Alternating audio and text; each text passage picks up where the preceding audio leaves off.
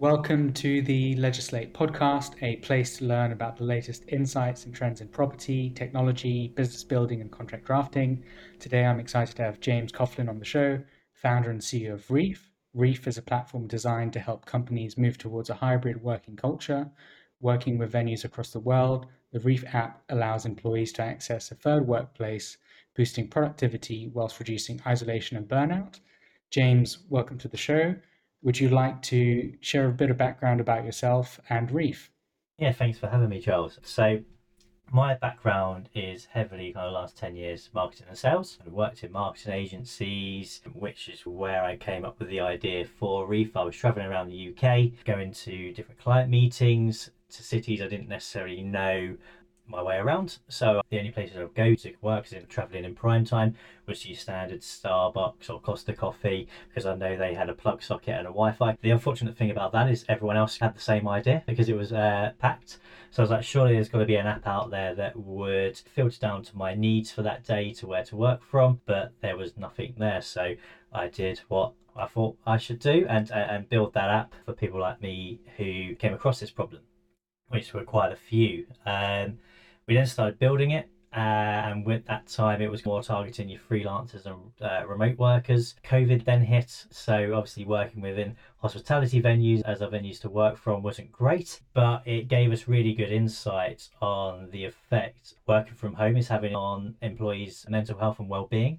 So we've really pivoted the business to target businesses as an employee well-being platform because we knew the office and the working from home was never going to go away but they had to be that third alternative for employees to use if they couldn't use those other two options. So yeah, we've got over 100 venues now in the UK and fair few users on that platform already. We kind of soft launched in October and really launching this month. Yeah, busy time, but that's where the idea came from and, and where we are at the moment. Well done for navigating the pivots uh, quite successfully. How does it work then if I'm a Reef user? Do I need to pay you? Do I pay the venue? How does that work if I want to book some space in a new city? Businesses or even freelancers come to us and it's based on a SaaS model, so it's based on per users per month or per year. So the maximum you would pay per user is £9 plus VAT per month, and on that you get access to all the Reef venues, which you can use when and wherever they're open. Discounts off food and drink in majority of them. As you can see, most of them being hospitality venues,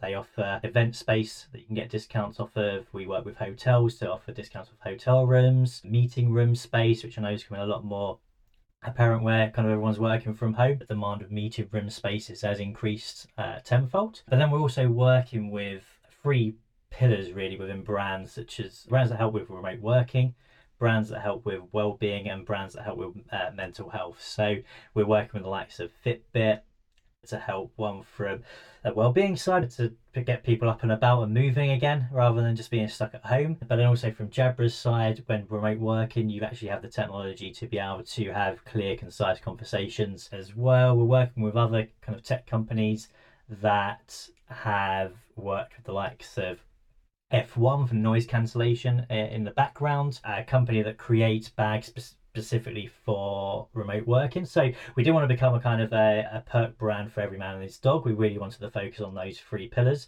to, to help businesses and their employees move to that hybrid environment. That's very interesting. And what's been your favorite moment so far?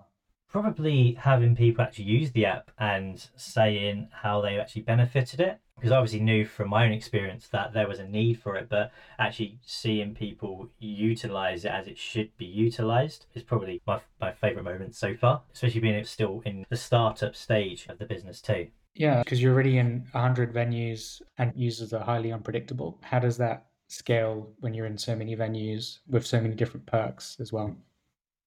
Yeah, so we work quite closely with all the venues on board um, to make sure the user experience for our users is there. We don't have a head office ourselves, we use reef venues, so we're always in the different venues, making sure that user experience is where it needs to be or where we think it needs to be for our users as well. Another thing about moving to more of a hybrid working model with businesses is that they can they've got the opportunity then to recruit talent from anywhere technically in the world. So having that spread across the UK for one's needed as well as further afield. Right, so and what do you wish you'd known before starting? I've read online uh, a lot, especially when a tech startup, is the, the whole investment journey, in my opinion, is still very unknown. How long it actually takes, what what you need for each investor is is different in most cases. I think the, the, the one of them is expectation of time from start to finish on an investment journey, and actually how much of your own time it takes. If I knew that to begin with, I probably would have prepared a lot more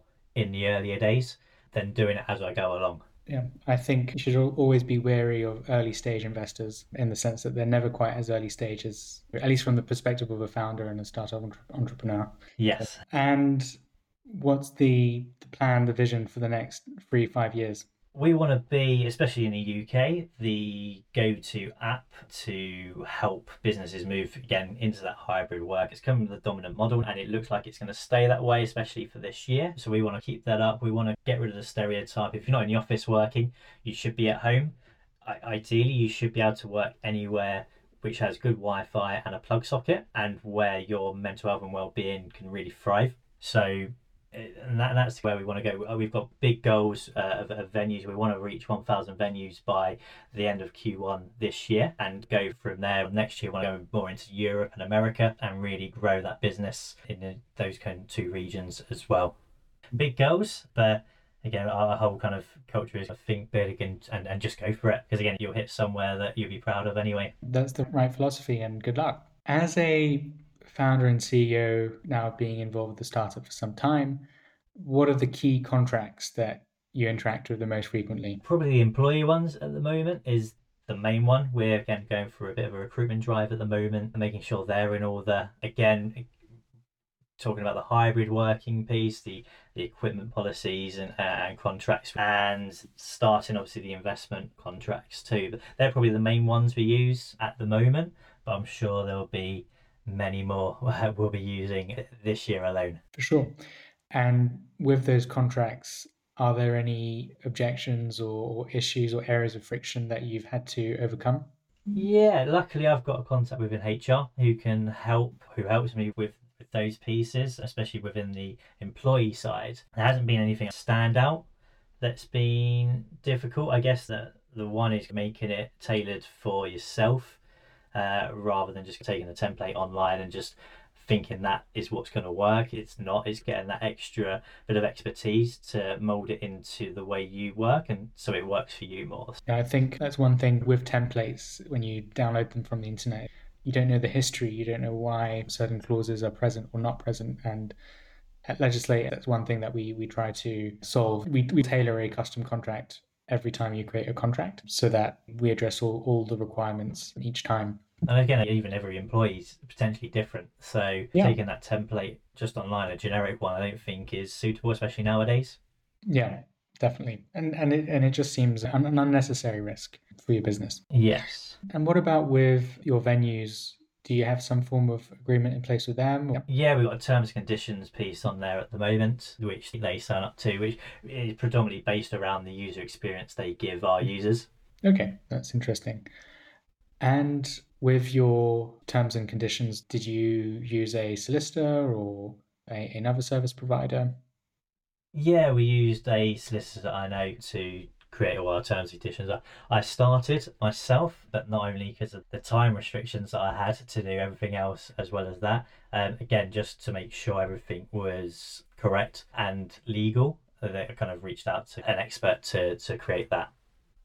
Yeah, I, think it's always important to to use a solicitor when you need to because if you don't have a adequate legal solution in place it can be extremely risky for your business so i'm conscious james that we've taken a lot of your time so i'm going to ask you the closing question we ask all our guests if you're being sent a contract to sign today what would impress you so I think there's probably three main points around this if I was being sent one. Um, the first one, it needs to be clear and label out everything that needs to be on there. It's concise within that contract and also really easy to digest. Again, there's some contracts is just uh, a load of text and if it's more bullet pointed, more broken up as well, then I think it's a lot easier to someone will actually read it rather than just skim read it and then hope for the best sort of thing. So yeah, they're probably my three things what would impress me is making sure it's clear, concise, and easy to digest. That's a great answer. And it sounds as if you've described Legislate. There's definitely a lot that we can still do to make the whole user experience nicer. And one thing that we are about to release is a visual representation of each side's rights and obligations because they're concepts which are often buried in the contract.